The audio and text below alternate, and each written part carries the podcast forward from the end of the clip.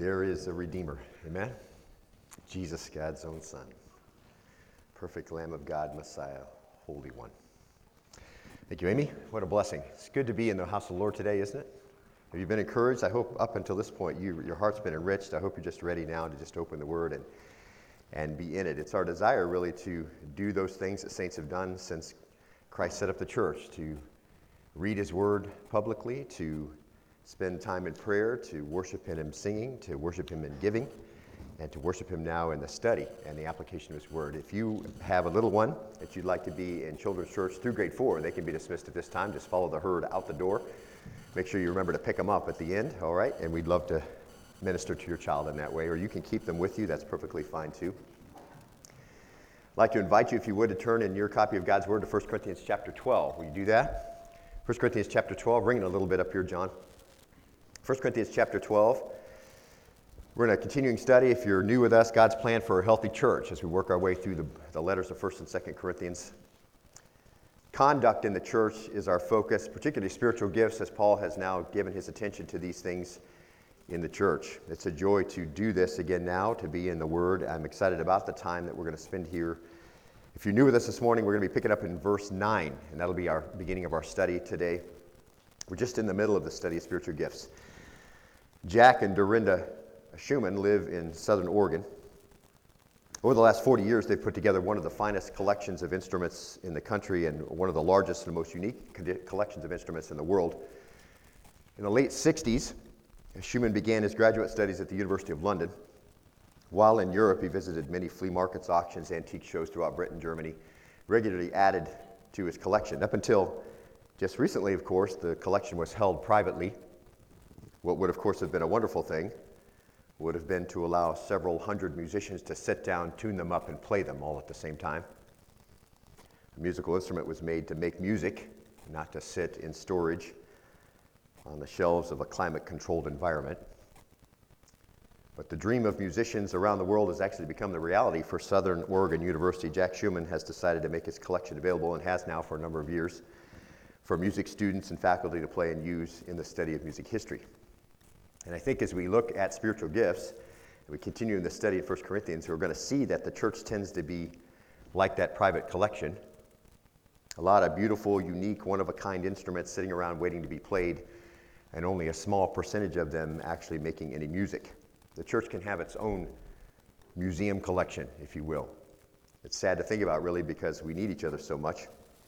But in verse verses 1 through 4, we've begun to see Paul lay the foundation for an understanding of spiritual gifts, particularly that the church is the body of Christ, the habitation of God through the Spirit. The Holy Spirit dwells in the church.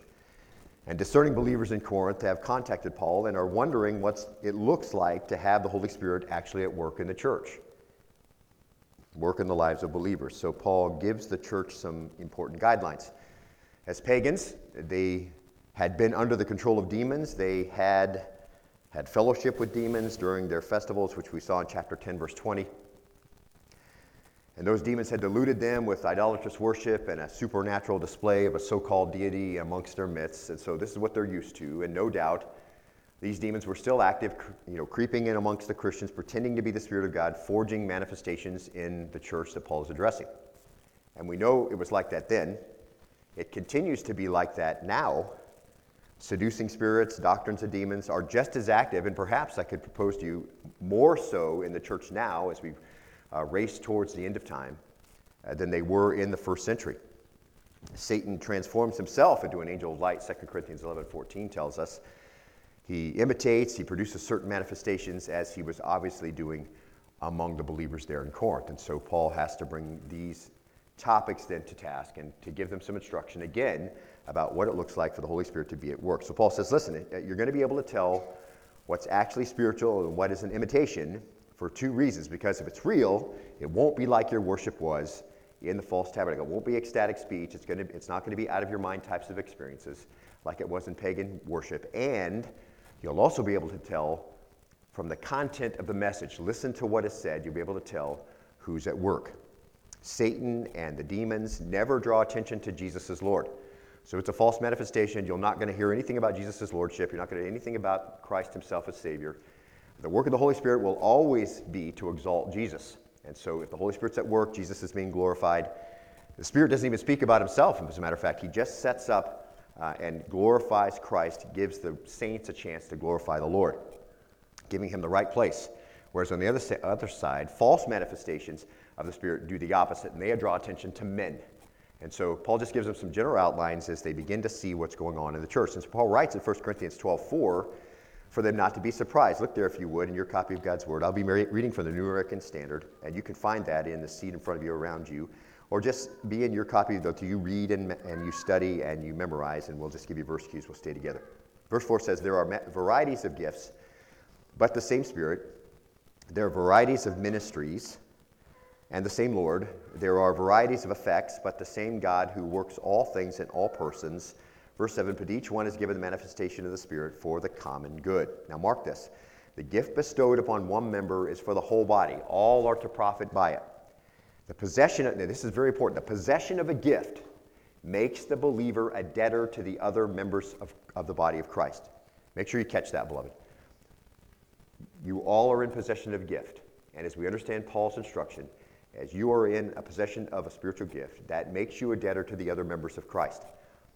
And Paul names nine gifts by the same Spirit here in this passage of God's Word. And we saw last time that we could divide these gifts into speaking gifts and serving gifts that we pulled from 1 Peter chapter 4. And we can also divide them further into temporary sign gifts and permanent edifying gifts. Now, last time we moved, moved along quite rapidly, and a number of you came back to me and said, hey, we missed that, uh, that definition of temporary or sign gifts. So I actually printed that, and some of you made a suggestion that we just print it in the notes. So it's there in the notes there with you so you don't have to copy that down rapidly. But temporary or sign gifts are gifts that were given to confirm the testimony of the apostles and the prophets and as a sign to the Jews. These gifts are referred to as temporary, and as such, then, they were prevalent in the early church but ceased to be evident as the church became established.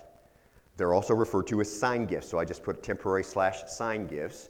And when we say sign gifts, they were visible signs then that had been prophesied that would reveal the Jewish rejection of the Messiah, and they were visible verifications. They were signs, if you will, that attested to the salvation of the Gentiles and confirmed their acceptance into the church. So, temporary sign gifts, one of the categories that we're dividing these spiritual gifts into, and you can see it. I gave you a lot of background last time. You can look that back up online. I'll give you some more today that can help you get your feet under you, get a foundation there where you can stand and understand that perhaps uh, you've, you've grasped this concept of why these things are, are so. We also saw uh, these gifts of the Spirit uh, are also included in permanent edifying gifts. So you have, on one hand, you've got speaking gifts, then you have serving gifts, and then on, again divided temporary sign gifts and permanent edifying gifts. Now, permanent edifying gifts, we saw a, very, a lot shorter definition. Permanent edifying gifts are gifts the Spirit gave for the building up of the church. Uh, we gave a list of them as we did with temporary sign gifts, some illustrations, definitions to help identify them. And these gifts were prevalent in the early church and are still in the church today. And so as we work our way through, just kind of track along with us, and, and I think that you'll be able to see why we're kind of lining it up this way. So starting in verse 8, Paul writes, and read there with me if you would. He says, For to one, verse 8, for to one is given the word of wisdom through the Spirit, and to another the word of knowledge according to the same Spirit. Verse 9, to another faith by the same Spirit, and to another gifts of healing by the one Spirit. Verse 10, and to another the effecting of miracles, and to another prophecy, and to another the distinguishing of spirits, and to another various kinds of tongues, and to another the interpretation of tongues. Verse 11 But to one and the same Spirit works all these things, distributing to each one individually just as he wills. Now remember that each member of the body of Christ, as we see the gifts at work, as you begin to look at these uh, spiritual gifts, you begin to see them, and those that are, are permanent edifying gifts, those that are temporary sign gifts, but particularly the permanent edifying gifts, as you see these gifts, just remember that each member of the body is commanded to minister in many of these gifted areas, whether they possess that particular gift or not. And now I'm not going to name every area where you're commanded to minister in a gift, but as you read through the New Testament, uh, you can start marking those things where it says, do these certain things, and you realize that as we work through the spiritual gifts, some of those are actual spiritual gifts given to a particular individual to edify the church. But in particular, we saw all Christians are to function in the following areas. We're supposed to function in faith. 2 Corinthians 5 7, we're told to walk by faith. Wisdom, uh, all Corinthians, uh, all believers are to, are to function in wisdom. James 1 5, we're told to ask God for wisdom. We're told to seek out wisdom, knowledge. You're supposed to function there, 2 Timothy 2.15, in accurately handling the word of truth. So a broad knowledge of the word is your responsibility, even though it may not be the spiritual gift that you have that benefits the church, but it is your responsibility to minister in these areas. Uh, exhortation, at Hebrews 10:25, encourage one another or exhort one another to assemble together. So it, it, actually says to not forsake the assembling of themselves together as a matter of son, but all the more as you see the day approaching. So you're supposed to exhort one another to be together in the church when the church meets. You're supposed to function inside the gifted area of giving, whether or not you have that specific spiritual gift. 2 Corinthians 9 7 says each one is to uh, purpose in his heart to give cheerfully and be ready to meet immediate needs. Each one, even though you may not be gifted particularly in that specific area, you're told by the, the word to minister there. And care for one another, and this is all over the place. Galatians 6 2, bear one another's burdens and so fulfill the law of Christ. And so that gift of helps is supposed to be at work in you, uh, even though uh, that may not be your specific gifted area where the Holy Spirit has particularly gifted you to minister to the church. So as we look at these gifts today, now, once again, just kind of laying some foundation today and the next time. People sometimes wonder, well, what, what is my gift? And, and that's a common thing to wonder. And so, and you may not be sure. But the Bible, I would just say to you, the Bible has more to say about using your spiritual gifts than discovering your spiritual gifts. And so, as we go through the gifts, think about some of these steps. And I told you I'd give these to you last time. We ran out of time.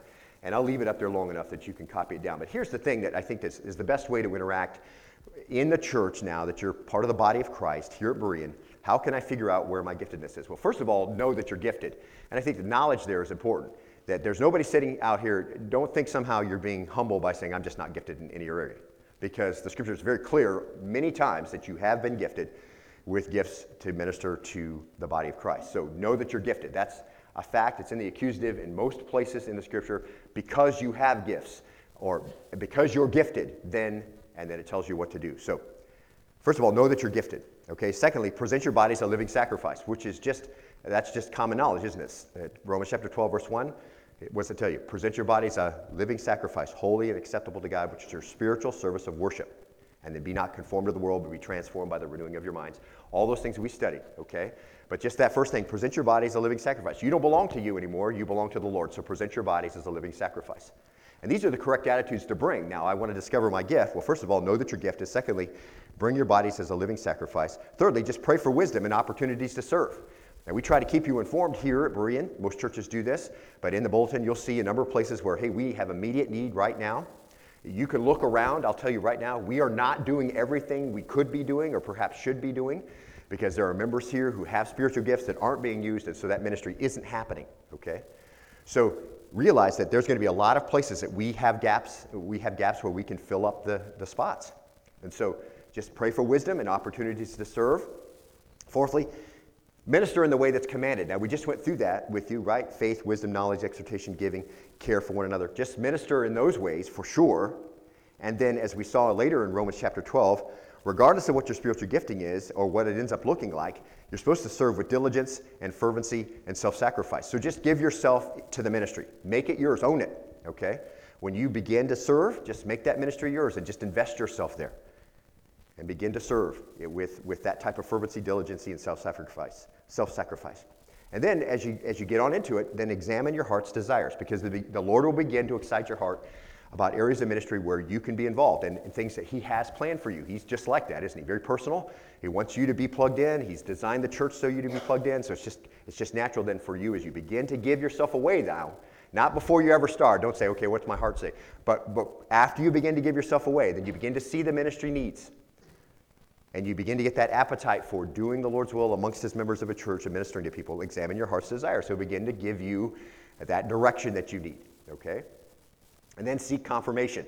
And I say this in two different ways, okay? First of all, you know, if everybody says that's your gift, it probably is because they're looking at you and saying, man, you're, you're perfect for that. And the other side is if everybody says that isn't your gift, it probably isn't your gift, okay? And so just you, you keep your ears open. Other believers can help sharpen you and mold you and get you plugged in, okay? And then finally, uh, last three, okay, look for the blessing of the Lord on the gift because he always blesses those kinds of things, doesn't he? When you invest yourself in the way he says, and you find that specific ministry that begins to blossom around you, there's going to be, just like we saw early in this passage, various kinds of ministries, various kinds of effects. Okay, there's going to be some fruit from that ministry. Serve the Lord with your whole heart, so just totally abandon yourself to the use of that gift and then cultivate the gift as you see what it is. Okay, make yourself sharper in some area. Uh, just kind of look at ways that you can do it better. You know, just ways to go about this. All right. So uh, when you've done all of that now, beloved, here's and we say this a lot. It may be difficult to label your gift because, as we said before, the Lord gives gifts out according to His own grace in a proportion to faith. And so there may be number of men or number of women who have very similar gifting sets, but the way that they're expressed is going to be very different because of the way the Lord has given the, the measure of faith to exercise it. So it may not, it may be difficult to label exactly, okay, I have the, I have the gift of exhortation, and I have the gift of discernment, and I have the gift of, you know, these other, you know, helps or, or mercy showing or whatever. It may be very difficult because there's a dynamic going on here, and I'll explain that. You know, some, just talking about me, sometimes preaching, sometimes teaching, sometimes exhortation, sometimes helping, sometimes evangelizing, sometimes discerning. There's, there's some things going on there. Sometimes administration, sometimes helps. And, and, this may be very similar to you or, or, very different from you. You may see a dynamic going on there. And how your listen, how your gift interacts with the fruit of the Spirit is sometimes indistinguishable. Because as you allow the word to dwell in you richly with all wisdom, you begin to see what the fruit of the Spirit is, and it begins to be clear in your life. Love, joy, peace, long suffering, gentleness, goodness, faith, meekness, and self control may begin to be at work in your life, and that fruit should be there and how that's interacting with your gift set sometimes becomes this just beautiful, that's like I said before, this instrument that's crafted, unique, to be used in the church to edify the body of Christ. They'll all begin to be blended together so beautifully that you, eh, with you, that's almost impossible to split them from you and your identity. That becomes the person Christ is making you to be. That sanctification work in your life, that forming, shaping, plugging you into ministry is just this beautiful thing. But you got to get started, realizing that you are gifted, okay? Now, I think we had enough time there. Let's look at uh, verse 8, if you would. We'll just kind of move right into our new passage today. For to one is given the word of wisdom through the Spirit, to another the word of knowledge according to the same Spirit. We saw both of these appear to be speaking gifts, and both would be appear to be permanent edifying gifts, given to build up the church, still at work in the church today. But as we move into the passage uh, and get past faith, which is the next one, and we're going to look at that in just a minute what we're going to see now is we're going to see temporary sign gifts, that's healings and miracles and tongues and the interpretation of tongues, hold a less important place. Just by Paul's order, we'll also see the way he deals with them. We're going to see they hold a less important place. And the last being tongues and the interpretation of tongues. Because this is where Paul is dealing with problems in the Corinthian church. And if you've read ahead, you already know that this is an issue. And this, I would say, is, is what they were likely seeing counterfeit displays of, if you will, because they were used to that type of manifestation of the Spirit, perhaps more than any other in their pagan ceremonies. They were used to being the oracle of the god. They were used to seeing somebody being possessed and being and speaking ecstatically, if you will, in bacchanalian feasts and whatever. Okay, and so they were used to this this false manifestation of the gift. They saw this most often. So now, when they see Pentecost happen and, and believers are speaking in a known tongue to someone else, and someone's hearing the gospel, that's a very exciting gift, a very prominent gift. And so these are the places where Paul's having the most trouble. So he puts that one at the very, very end as far as prominence goes. So as Paul writes to the church, the word of wisdom stands at the head of these gifts and followed by the word of knowledge. And these are gifts, as we saw, to understand the deep things of God and impart them to others. It's the spirit given apprehension of the truth of God, a very broad way in all its phases, uh, the power to communicate this truth to others, the power to know the beginning and the end, to understand what you should do in a particular situation. The Lord's gifted the church. Paul places them right at the prominent point. These were much less important in the Corinthian church. Paul starts with them. I'm sure those are not exciting to uh, the Corinthian believers, probably not exciting to charismatic brothers as well. That's not as important, perhaps, as being able to speak in tongues and do miracles. But Paul says, here's the thing these are the most important. He just starts with them. Now,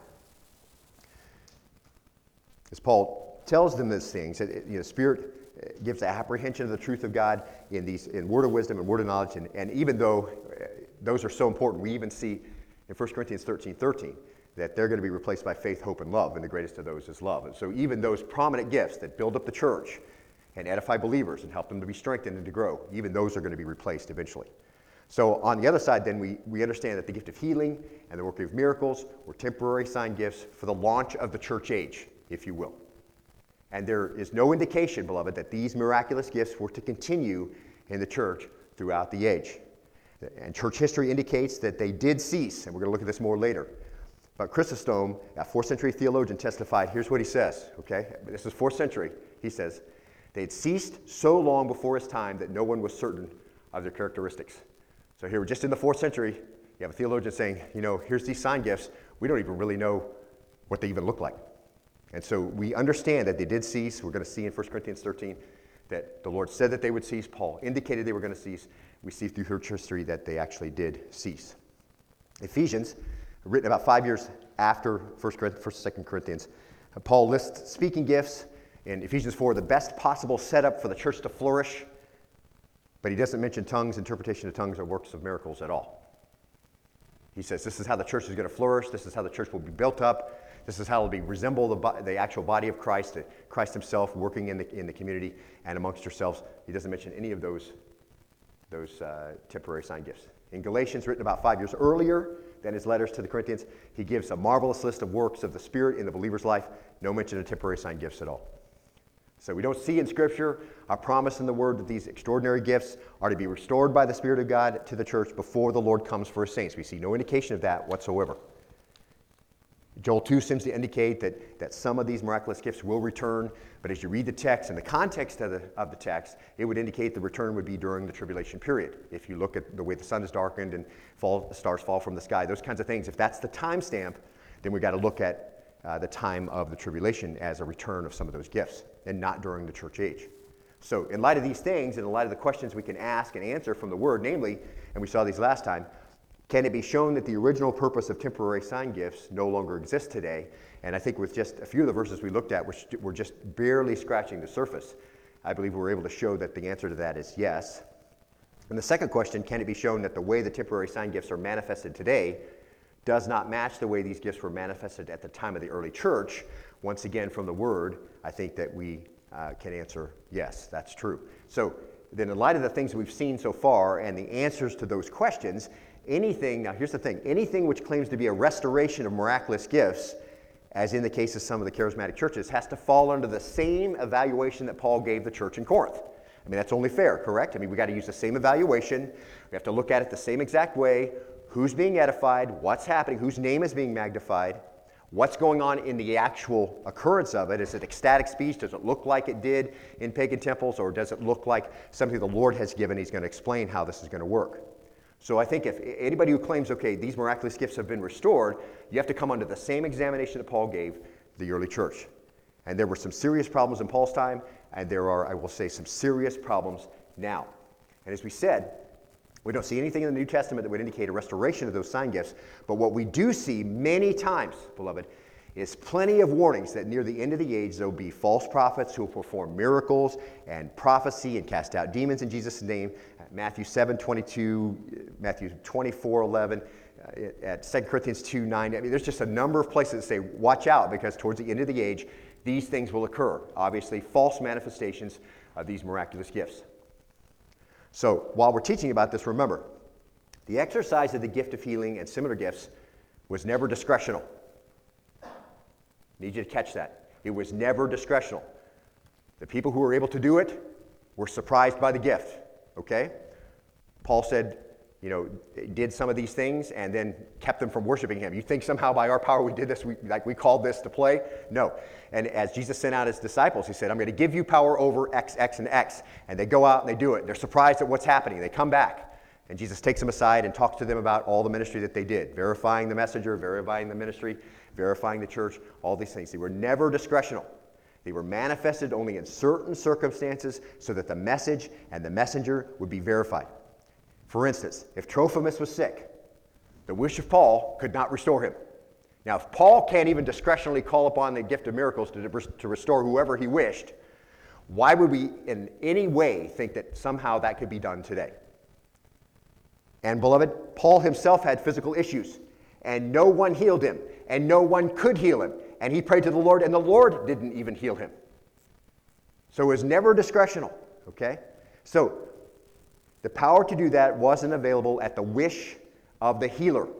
And so when Paul finally addresses the gift of tongues and the interpretation of tongues with the church, he addresses it as it's being used in the worst possible way. They were esteeming the gift of tongues as the highest possible expression of gifts because it exalted the speaker, and Paul has to address this messed up version of what the Lord had given initially to verify the message and be a sign to the Jews. And so you get back to these questions, you just think, of course it's not being used in the same way. The original purpose is gone. Of course that's the case. It just seems very, it just seems very fuzzy out there. I want to make sure that there's no fuzzy logic for us, that we, we understand what the scripture has said and what we can understand about what's going on, and we can interpret that correctly. People will often say to me, Well, what do you think's going on in the charismatic church, in the Pentecostal holiness church? Most of the time, I'll say, You probably don't want to know the answer to that, particularly if that's your background. Because many people come and they say, Well, I've experienced X and I saw this, and you know, this has happened right before me. And I'll say, Well, the way I understand the New Testament, and as Paul has taught the Corinthian church, there were lots of false manifestations of, of sign gifts. And they weren't being done by the Lord or by the Holy Spirit. And Paul said, Listen, you can tell it's not being done by the Lord and by the Holy Spirit. So who else is doing it, beloved? See, delusional spirits, deceptions, those things are still active. I think even more active today than they were even in Paul's time. So, getting back to verse 9. Now we see we've laid this foundation. Again, I, I, apologize for throwing up a lot of sand, getting moving, okay? Just kind of the way it is when we look at spiritual gifts. But Paul's going to address these gifts of the Spirit, and, and he's going to do that perhaps in reversed order. Catch this the reverse order of the way the Corinthian church would esteem them. So he starts with the less esteemed and moves then to the most esteemed, greater to the lesser. Now, look if you would in verse 9.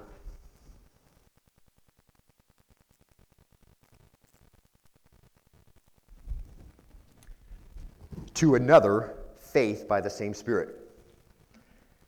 Now, when you look at faith, of course, the complexity here is that whereas faith is a characteristic of all Christians, we know Hebrews 11:6 that without faith it's impossible to please God. We know that, that faith is the fruit of the Spirit in Galatians 5:22, and, and those of the faith are simply being referred to as believers in the gospel.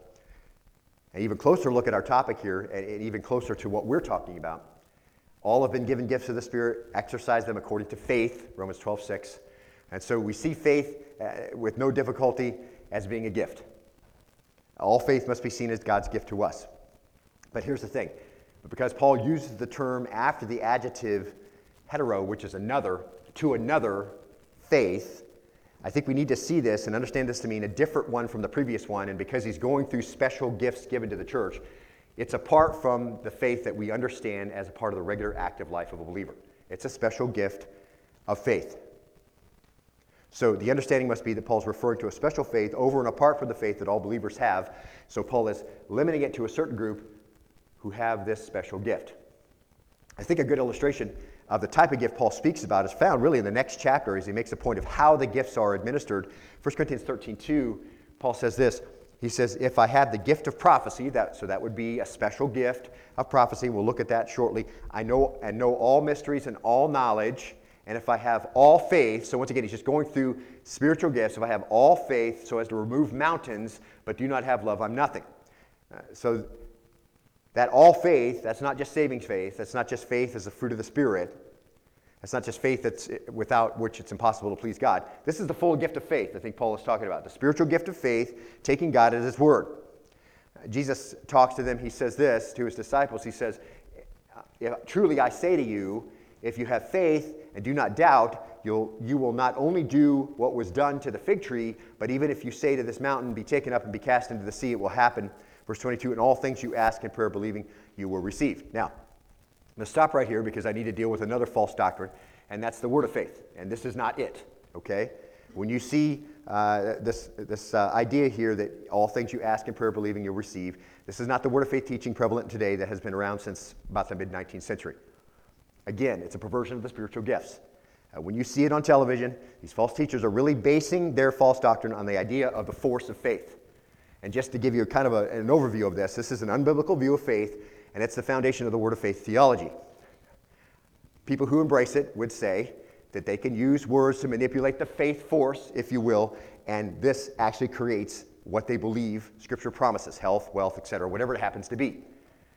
They're basing this on a false doctrine of the laws supposedly governing faith force.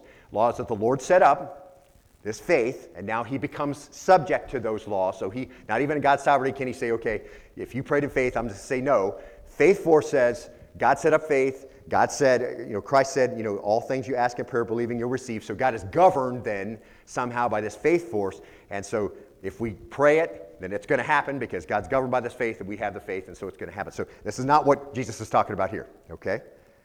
In James chapter 4, verse 3, really is more what, um, uh, what I think this false faith is made up of.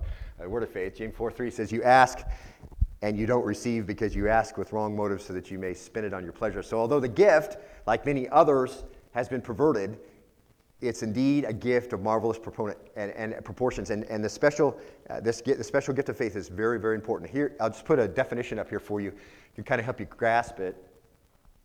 It's a marvelous uh, thought. Here it is a consistent, enabling faith that truly believes God in the face of overwhelming obstacle and human impossibility. Have you ever met anybody like that? I, I know a few people like that in my life. It appears to be a special endowment of confidence in God and His promises, which enables the possessor to lay hold on God and accomplish some great things. They just believe God and pray in His will according to His will, and there's no doubting whatsoever in their mind. And it's very encouraging to the church. This, this type of gift is super encouraging to the church. It appears to be a serving gift. That's a designation, again, we gleaned from 1 Peter 4. It, um, I believe that it is. Uh, not necessarily a speaking gift, but I think sometimes it's expressed in speaking most effectively in prayer. I think sometimes we hear that in prayer, people vocalizing what they know God uh, can do with very strong convictions that He's able to do that. So it would fall into the category of a permanent edifying gift, again, in the church early on, still in the church, encouraging the church today. Uh, again, gifts the Holy Spirit gave for the building up of the church. The gift was prevalent in the early church, still active today in the church, people with a special gift help the church move forward in faith.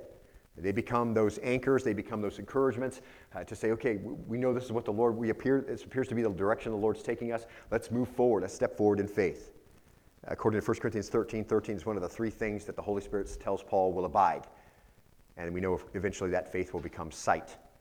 It's a marvelous gift. It's been perverted all over the place. It's perverted constantly now, but Paul names it as a gift of the Spirit. We certainly see it uh, and have certainly some experience with it in the church when it's used correctly.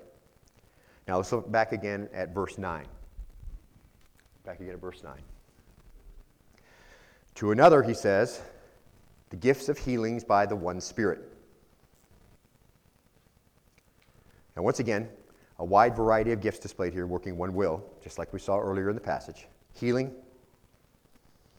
e amaton, Greek noun, it's a remedy or a means of cure for various kinds of ailments and diseases.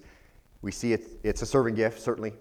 Uh, it would also fall into the category of temporary sign gift. And again, you know, temporary sign gift, gifts that were given to confirm the testimony of the apostles and the prophets, and as a sign to the Jews. These are gifts referred to as temporary. They were prevalent in the early church, ceased to be evident as the church became established. They're referred to as sign gifts. They're visible signs then. To, uh, prophesied is going to reveal the Jewish rejection of the Messiah. They're visible verifications that attested to the salvation of the Gentiles, confirmed their acceptance into the church. Jesus said, you know, if you don't believe my word, believe the things that I've done, the healings I've done, the miracles I've done, he raised the dead, those kinds of things. So, just as a footnote now, and I think it's very appropriate that we uh, saw it. I was reading the news uh, today, or actually on Thursday. There's a sect called the Followers of Christ in Idaho. Maybe you caught this on the news. Um, about 2,000 in the group. They are Word of Faith people. They're under big trouble, They're in big trouble now. There's a section of them in Oregon, but they're in big trouble now because the laws of Idaho 1972 were set up to not prosecute those who were Word of Faith healers if they didn't take care of their children and take them to the doctor. So they felt it was an infringement of their religious rights.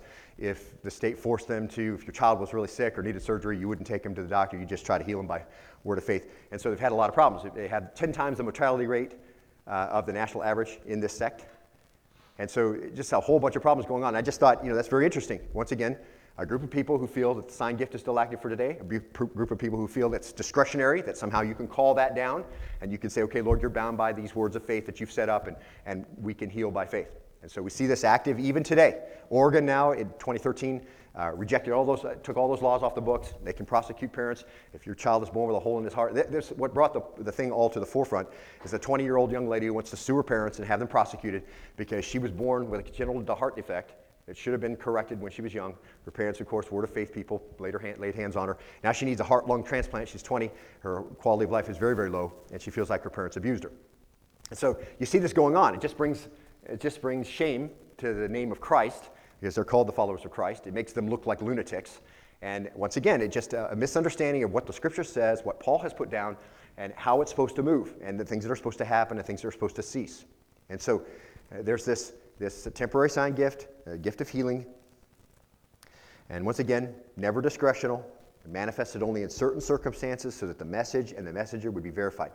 Healing, remember, as we see it in, in uh, the early church, healing in the establishment of the church, healing was instantaneous, you know, immediately cleansed, uh, you know, complete and permanent. You know, Matthew 14, 36, as many as touched Jesus' cloak were healed.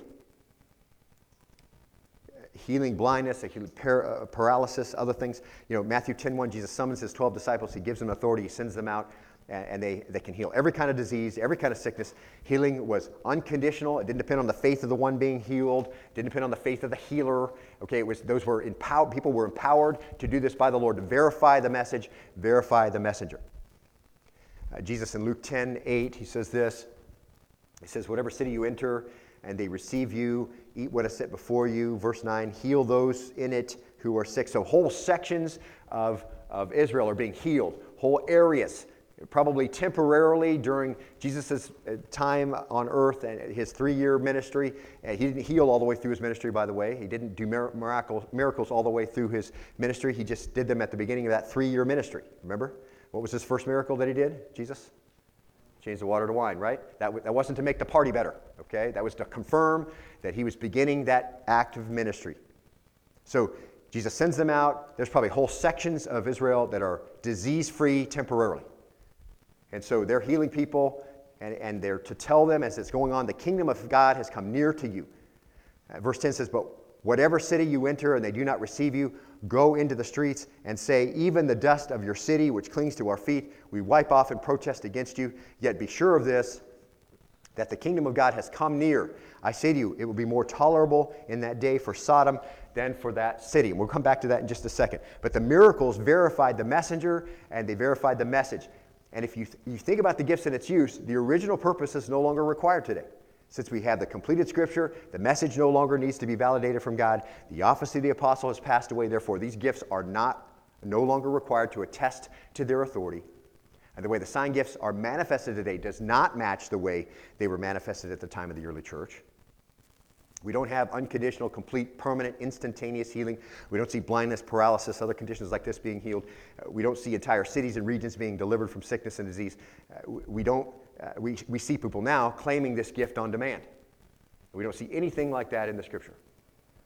James 5:14 helps us make that transition, I think, from, from the early church to the current practice in the church. And that's the important thing as we see Paul addressing the churches. We're seeing what happened early on that confirmed the church, confirmed the messenger, confirmed the apostles. And now we move into the practice of the church. In James 5:14, he says this: Is anyone among you sick? Then he must call for the elders of the church, and they are to pray over him, anointing him with oil in the name of the Lord. Verse 15, and the prayer offered in faith will restore the one who is sick, and the Lord will raise him up. If he has committed sins, they'll be forgiven him. Verse 16 Therefore, confess your sins to one another and pray for one another so that you may be healed. The effective prayer of a righteous man can accomplish much. And here's the thing this, this kind of uh, direction centers around sickness that can be as a result of sin. Okay, if you see the whole context, it's not some kind of discretional healing power that the elders are going to have. As I participated in this numerous times. It's, I have no power in and of myself, and I'm not saying that I'm going to get it uh, discretionally as we get to some person's house. The issue is really it centers around sickness that may be as a result of sin. And an accountability and a transparency is established where the Lord may provide healing amongst believers. Confessing your sins to each other, asking for prayer if you're sick. These are things that the Lord says, this is what we are going to do. The Lord can still certainly heal at His discretion and when He wishes. And many of you probably have seen Him do just that. But it all centers on prayer, it all centers on trusting the Lord that He knows what's best, and on accountability and a, mutual transparency so that the sins that are going on perhaps in the background, uh, that can be uh, rectified, and then because of the rectification of that sin, those sin issues, some healing can, can be accomplished. So, now look, at, look with me, if, if you will, at verse 10.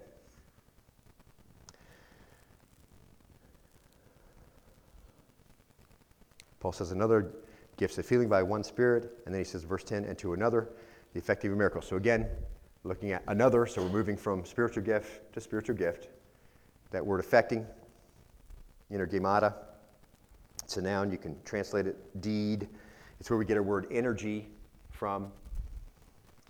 Uh, miracles, dunameion, that's a noun. Translated strength or power, it's where we get our word dynamite. So it's an interesting translation. But it was understood by the early church as the workings of deeds of power, contrary to nature. So somehow there's a miracle going on. It's a deed of power. The Lord's doing it. It's contrary to nature. The sole purpose of it was to display the power of God. It's a serving gift, again. It would also fall into the category of a temporary sign gift. It would include the raising of the dead, it include turning water into wine, uh, feeding of the thousands, uh, quieting of the storm, walking on water. Um, Jesus' resurrection and ascension certainly it could include the deaths of Ananias and Sapphira in the early church.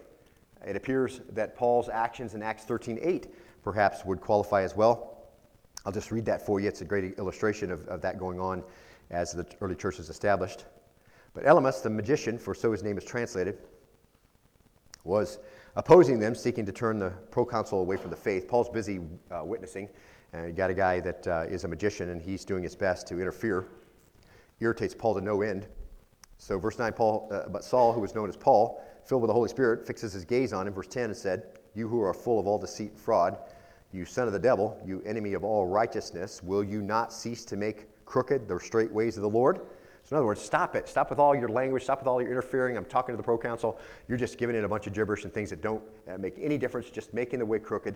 And I'm tired of you doing that. And of course, the Lord uh, comes on Paul, gives him an opportunity, and just verifies again Paul as the messenger and the message Paul is giving to the proconsul. So, verse 11 says this Now, behold, the hand of the Lord is upon you, and you will be blind and not see the sun for a time. And immediately a mist and a darkness fell upon him, and he went about seeking those who would lead him by the hand. Now, catch this. Okay, it verified the message and the messenger. Verse 12, what's it say? Then the proconsul believed when he saw what had happened, being amazed at the teaching of the Lord. So, again, here's an early witness early in the church there's this, this act of divine power that's going on. There's no other way to explain it. It's just simply the Lord at work. And Paul is verified. The message is verified. The proconsul comes to faith. Now, there was a reason for these sign gifts. Verified Jesus' message and, and, person. It verified the apostles and their message. Jesus' miracles uh, began when his ministry began. He gave his disciples power when their ministry began to verify and confirm what was happening that could only be from God. Now, catch this the signs were so significant, beloved, that they'll also be a basis for judgment for those in that first century who did not believe. They were significant. Uh, they were for a temporary time, but in Matthew 11 20, Jesus talks about the places where some of these sign gifts happened. They were important. They were for a short time. They verified the message, they verified the messenger. And Jesus says this He began to denounce the cities in which most of his miracles were done because they did not repent. Woe to you, Chorazin, woe to you, Bethsaida, for if the miracles that occurred in Tyre and Sidon, which occurred in you, they would have repented long ago in sackcloth and ashes. And Jesus would know this, wouldn't he? He understood the hearts of men. Verse 22 Nevertheless, I say to you, it'll be more tolerable for Tyre and Sidon in the day of judgment than for you. And for you, Capernaum, will not be exalted to heaven, will you? You'll descend to Hades. For if the miracles had occurred in Sodom and Sodom, which occurred in you, it would have remained to this day. Nevertheless, I say to you, it'll be more tolerable for the land of Sodom in the day of judgment than for you. So the miracles were significant. They weren't at the discretion in any way of the messenger. They were to verify the messenger, verify the message. They weren't discretionary. And we see a number of places where they were counterfeited in the early church as well as later. In fact, once again, as I, as I point out to you, any, any, any organization that says, okay, there's been a restoration of these miraculous gifts, they fall under a very close examination, and I think uh, creates some serious concern. Because we don't see any place in the scripture where it says, hey, these are going to be restored, any indication of that until certainly during the tribulation period. But Matthew 7 15, here's uh, again, Jesus is speaking. He says, Beware of the false prophets who come to you in sheep's clothing, but inwardly are ravenous wolves. Now, I think we can pull up a couple names at that point, right? If you just kind of surf through the religious section of cable, it wouldn't take you long to pull up a few names, okay? Come to you in sheep's clothing, inwardly are ravenous wolves. Verse 16, you'll know them by their fruits. Grapes aren't gathered from thorn bushes, nor figs from thistles, are they? Verse 17, so every good tree bears good fruit, and the bad tree bears bad fruit. And you know what? With these false prophets, it doesn't seem to matter what, what they do, does it? Doesn't seem to matter what kind of mess ups they have. It doesn't matter what goes on in their background, what the history of their ministry may be, or what's been revealed over the course of time. It just doesn't seem to even slow them down at all because people are deceived, aren't they? And they're coming, and it appears in uh, sheep's clothing, but they're really in, inwardly ravenous, ravenous wolves. A good tree cannot bear, produce bad fruit, nor can a bad tree produce good fruit. Every tree that does not bear good fruit is cut down and thrown into the fire. Verse 20. So then you'll know them by their fruits. Verse 21. Not everyone who says to me, Lord, Lord, will enter the kingdom of heaven, but he who does the will of my Father who is in heaven will enter. Verse 22. Many will say to me on that day, catch this, beloved, Lord, Lord, did we not hear this? Prophesy in your name, and in your name cast out demons, and in your name what? Perform many miracles. So, all along the church age, Jesus warns this. He says, Listen, many are going to come and they're going to be in sheep's clothing, but they were inside their ravenous wolves, and you're going to be able to tell what's going on by their deeds. Now, only, only those who are born again are going to be able to tell because you have a resident Holy Spirit that can discern that for you. But if you're, if you're not born again or you're, you're a very immature believer, you're going to follow right along. It's possible. We're going to see that even the, perhaps to uh, deceive even the elect. So many will say to me on that day, Lord, Lord, did we not prophesy in your name, in your name cast out demons, in your name perform many miracles? Verse 23, and I will declare to them, I never knew you, depart from me, you who practice lawlessness. All throughout the church age, Jesus warns this is the case. This is going to be what's going to happen. And then we get to the end of the age and we're warned again. So, all throughout the church age, and you come up to the end of the age, Matthew 24 24, for false Christs and false prophets will arise and show great signs and wonders, so as to mislead, if possible, if possible, even the elect. So, it's going to be very deceptive and look very convincing, but not be able to deceive the elect, those who are truly born again. But Jesus says, listen, throughout the church age, that's going to be the case, and at the end of the age, that's going to be the case. So, I can say again, as I did before, we're out of time. Listen, we're going through these things because this is where we are in our study. And we go verse by verse, and when we get to the next portion of the letter, we just dig into it. Okay? So I'm not taking anybody on. I'm not like, okay, this was in the news, now I'm going to do this, or, you know, I saw some certain thing and, and now, you know, I need to react to it. It's not, it's not that. It's just simply this. This is where we are in the teaching. So we just deal with it. And I, but I think it's very relevant for today. And uh, although I'm not pointing out names and naming names and all that stuff, I think if you have the basis, if you understand where the foundation is and what the indications of Scripture are, then you can easily say, as you look at these things that are going on, you can say, okay, this cannot be the way it's supposed to be. And so there's some deception going on there. There's some there's deceit. There's there's uh, people who are doing things that are being empowered by someone other than the Holy Spirit. And, and once again, just because some of these things appear to be happening now, and just because they're popular and people are flocking to them, that alone does not verify them.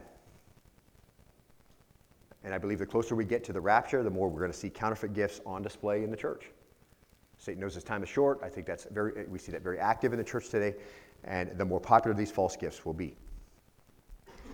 Matthew chapter 16, verse 1, I think Jesus, if Jesus could speak to it again, he would speak to it, uh, and he does from his word. The Pharisees and Sadducees came up testing Jesus. They asked him to show them a sign from heaven. Very common question they would ask, even though he'd already, he'd already just, uh, displayed so many signs and miracles, he'd already given power to his disciples. It was obvious what was going on, but they want a sign from heaven. They want something right in front of them on demand. Okay? I want you to do it right now. But he replied to them, When it is evening, you say, It'll be fair weather, for the sky is red. And verse 3 And in the morning there will be a storm today, for the sky is red and threatening. Do you know how to discern the appearances of the sky, but cannot discern the signs of the times? In other words, you, you have so much knowledge, you understand the way things are going in the day that you live, but you don't understand what's going on around you. So Jesus just says this an evil and adulterous generation seeks after a sign. That's pretty important words, I think, isn't it? An evil and adulterous generation seeks after a sign, and a sign will not be given it, except the sign of Jonah.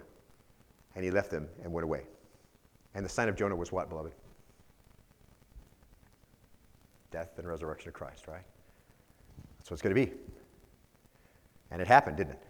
There's your sign, as Jim said earlier today. Resurrection of Christ. Verified everything that he said, didn't it? From the greater to the lesser. Jesus says the sign gifts are actually a judgment on you. You can see all that's going on. You can discern the weather, you can discern what's going on in the, in the marketplace, you can discern all that kind of stuff. Signs are actually a judgment to you. It's a wicked and adulterous generation that's looking after a sign. What was the original reason for the sign gifts? As judgment. To verify a, a message and a messenger, even though it should have been clear. You think you know all that stuff, you can't discern the Messiah's here.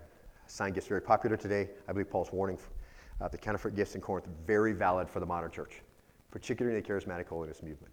So we'll close right there so we can get through a couple of announcements. We'll jump back in next time and allow the Lord to teach us by His Word and by His Holy Spirit.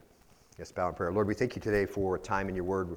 Thank you for the richness of it. We thank you for uh, things that we can discern, that you give us understanding about. Not that so we can be judgmental, but so that we can understand and discern what's going on. And Lord, I pray that you, uh, much, much uh, disillusionment, much uh, heartbreak going on in many of these movements that have uh, these things active. For there are many who feel uh, somehow they must not be spiritual enough, they can't call these things into play in their own life, and wondering what's going on. And they see these things happening around them, and they're confused. And they wonder how, they, how could this be from you, just, just like the Corinthian church. And so, Father, I pray that you give us understanding as we uh, go through these sections of Scripture discernment, wisdom, knowledge of your word, and application of that knowledge and in uh, knowing which way we should go. Lord, I thank you for uh, the, the way that this will work in our own heart and in the heart of your church. I pray that uh, we'll be drawn closer to you by your care for us, by the way that you give the gifts and, and how you know what we need and the age that we need it. And so we give you praise for all these things. Thank you for our salvation. Thank you for our security in Christ. We thank you for the works of the ministry that we are enabled to do by the gifts of your Holy Spirit. And I pray that that will really be what we take out today as we understand these gifts, the ones that are, are permanent, edifying gifts, that we might put them to work. We are a steward of those things, and we are a debtor to others in the church as we have these gifts uh, to put them into play. And so, Father, I pray that you'll help us uh, to find uh, those ministries because of the people you have here that you'd have us be involved in and then get involved in them to, for your own glory. To make your Son look glorious, make your Holy Spirit look active. We pray this in the name of your Son, Jesus. And all God's people said, Amen. Amen.